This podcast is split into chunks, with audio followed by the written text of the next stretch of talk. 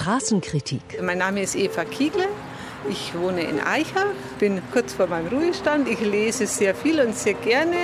Zum Muttertag habe ich von meiner Tochter das Buch von Ja Gyasi bekommen. Das nennt sich Heimkehren. Das Buch hat mir extrem gut gefallen.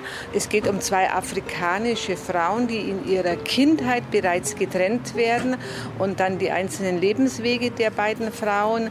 Dann geht es auch um die Diskriminierung der Schwarzen, die sich ja bis heute eigentlich durchzieht. Also man kann sehr viele Parallelen auch heute noch feststellen. Ist auch irgendwie traurig und berührend.